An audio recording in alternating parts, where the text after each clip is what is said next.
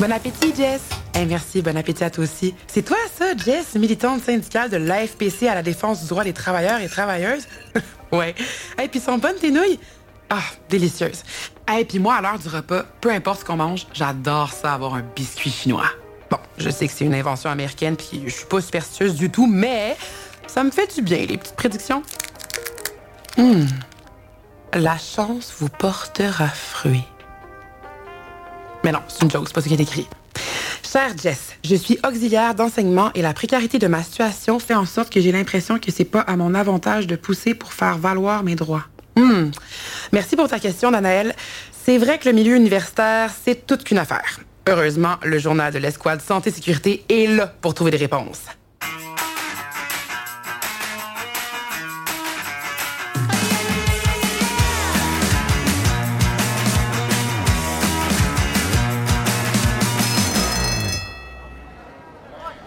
Allô Sébastien, merci de me rencontrer aujourd'hui.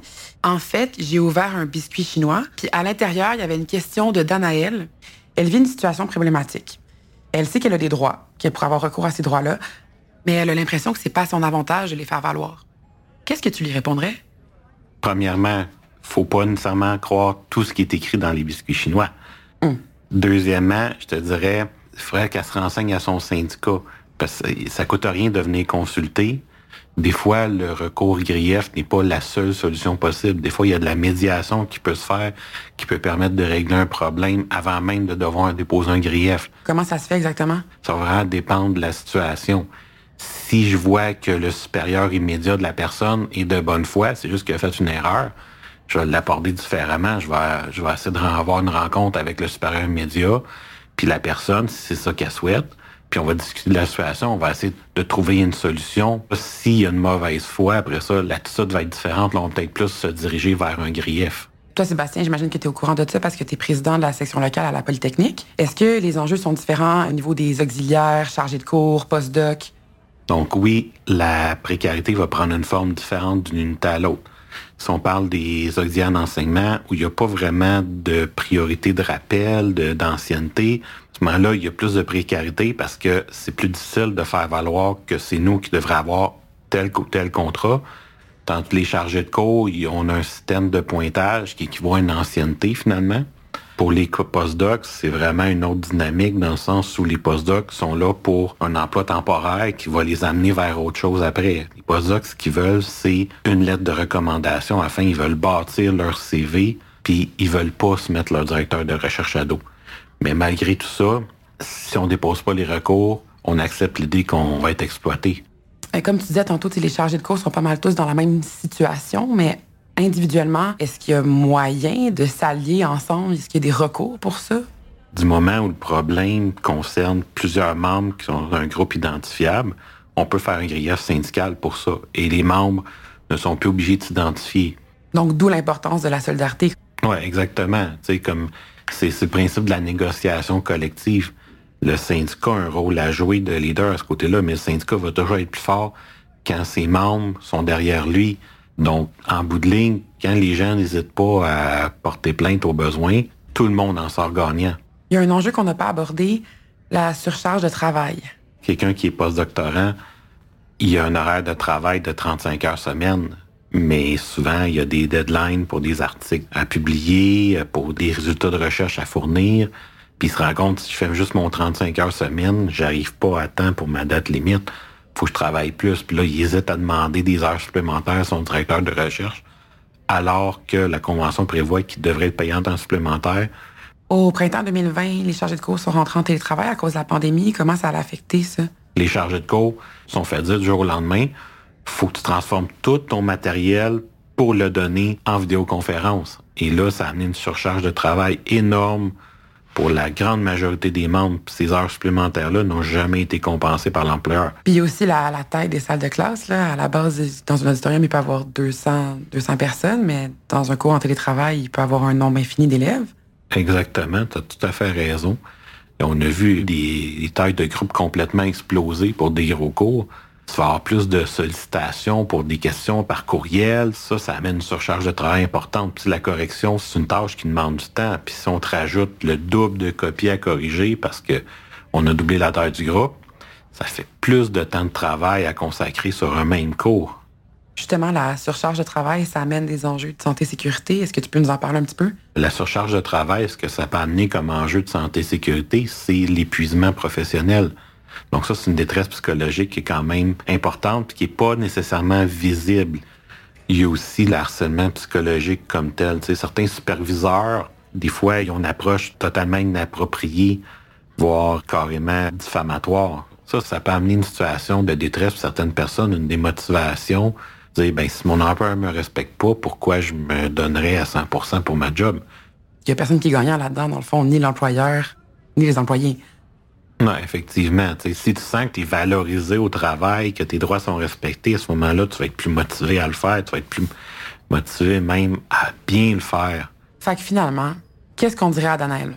Ben moi personnellement, je dirais de pas hésiter à aller voir son syndicat, puis s'il y a des recours à faire, de les faire, parce que peut-être qu'elle n'est pas la seule personne à vivre cette situation-là, peut-être que d'autres subissent également, mais ils n'osent pas parler non plus. À ce moment-là, ça peut améliorer la qualité de vie au travail de plusieurs personnes. C'est bien dit, ce Sébastien. Si vous voulez qu'on se reparle plus tard, n'hésitez pas. Tu vois, Tanaël, t'es pas la seule à vivre ce genre de situation. J'espère que ça te sonne une cloche sur l'importance de toujours faire valoir tes droits. Ah ben, tiens, parlant de la cloche, si je me dépêche, j'ai peut-être le temps de parler à France Fillon à son bureau. C'est certain qu'elle a des conseils pour toi. Hey, allô, Javanka! Salut, Jess! je suis contente de te croiser parce que je m'en vais rencontrer France, puis euh, on parle de la précarité dans le milieu universitaire. Là, moi, je me trompe pas, là. Toi, t'en as fait plusieurs des campagnes de syndicalisation, non? Ben oui, on peut rien te cacher. Je me considère vraiment privilégiée. Là. Moi, j'ai pu assister là, dès le début à ces démarches-là de syndicalisation là, des euh, étudiants travailleurs dans les universités. Puis c'est quoi les, les enjeux que vous avez rencontrés à ce moment-là? Les principaux enjeux qui ressortaient, là, c'était vraiment des enjeux liés à la santé-sécurité. On a été témoins, là, justement, pas de situations vraiment rocambolesques. Euh, par exemple, des, euh, des étudiants qui euh, lavaient leur bécher, qui contient du produit mm. chimique, à 10 cm de leur cafetière. Ah oui, je me rappelle de ça. Il y en a d'autres qui utilisaient leur bouche, puis pas une poire, avec la pipette pour transvider des liquides chimiques. Hein, c'est très dangereux, ça. Ben, je te le fais pas dire. Puis un dernier, tu en as peut-être déjà entendu parler, c'est une personne qui a reçu un laser dans les yeux. Hein? Un laser, oui, oui, dans un laboratoire, puis ça l'a vraiment grièvement atteinte. Toutes ces situations-là, là, ce qu'on s'est rendu compte en faisant du terrain, en interrogeant les étudiants, travailleurs, mhm. on s'est rendu compte qu'il n'y avait pas de formation SIMDUT. L'employeur, là, il ne formait pas ses dangers en santé-sécurité des labos. Ben oui, il faut être formé là-dessus, mais j'imagine aussi qu'il faut être formé sur les risques psychologiques, non? Oui, malheureusement, tu crois pas si bien dire. Au fur et à mesure de nos rencontres, on a compris que hum, ce qui était vraiment la source là, de, problèmes euh, psychologiques qui étaient rencontrés par euh, les étudiants travailleurs, c'est vraiment leur double statut. Ah statut d'étudiant, statut de travailleur. Parce que ça les mettait souvent dans des situations délicates. Par exemple, leur directeur de maîtrise, c'est aussi le représentant de l'employeur. On nous a relaté des situations d'harcèlement psychologique d'heures travaillées non payées. Des situations plus graves, comme des euh, menaces quant au statut d'immigration. Euh, des menaces comme euh, je renouvellerai pas ton visa ou des menaces pour des références futures. Puis, ben, les gens, ben, ils toléraient ça, ils toléraient ces comportements-là parce qu'ils avaient peur d'avoir des mauvaises notes d'une part ou de ne pas être en mesure de se trouver un bon emploi dans leur domaine, hein, parce qu'on sait que leur prof, c'est souvent eux qui fait les références là, futures. Mais il euh, faut agir. faut pas avoir peur de porter plainte. Là. mais ça n'a pas de sens. Ça veut dire que c'est bien de porter plainte. Oui, c'est pas facile, on le sait, mais ça vaut la peine. Hein? Ça vaut la peine pour nous, puis ça vaut la peine aussi pour les gens qui vont suivre. Sinon, il n'y a rien qui va changer. Parlant de faire avancer les choses, il faut que j'y aille. France m'attend. Merci, Jean on se reparle. Bye. Bye. Alors, France, euh, Danaël vit une problématique au travail. Elle se demande si c'est en son avantage, en le fond, de faire valoir ses droits. Elle a peur de représailles. Qu'est-ce que tu lui répondrais à elle? Je pense que c'est toujours à ton avantage de, faire défendre tes droits et d'utiliser les moyens qui sont à ta disposition pour euh, les, faire reconnaître. France, la dernière fois qu'on s'était jasé, tu m'avais dit que le harcèlement, c'était quand même problématique dans ton milieu de travail. Est-ce que c'est possible? En effet, euh, la FSC d'ailleurs a fait une étude avec tous ces milieux universitaires euh, sur euh, qui ont déjà été victimes de, d'harcèlement et euh, je dirais que la, VPER du Québec avait été très, très, très surprise des résultats à ce moment-là. On pensait que les universités, c'était un milieu éduqué, que euh, ça se passait pas là. Mais euh, oui, ça se passe. Et d'ailleurs, euh, la ministre de l'Éducation supérieure a obligé les universités à avoir des politiques sur le harcèlement psychologique et le harcèlement sexuel. C'est un sérieux problème parce que, en tant qu'étudiant employé, le chercheur est souvent son directeur de thèse et en même temps son employeur. Donc, si l'employé ne répond pas comme le chercheur voudrait, ben là, c'est son diplôme qui risque d'être affecté. Les nouvelles politiques qui entrent en vigueur, est-ce que tu as l'impression que les employés sont plus au courant de leurs droits? Je pense que oui, la, la politique a aidé. Puis, on est syndiqué, les professionnels de recherche, depuis 2009 seulement. sais, on n'est pas un syndicat de 40-50 ans comme euh, plein d'autres à l'Université de Montréal, justement. On est très jeunes.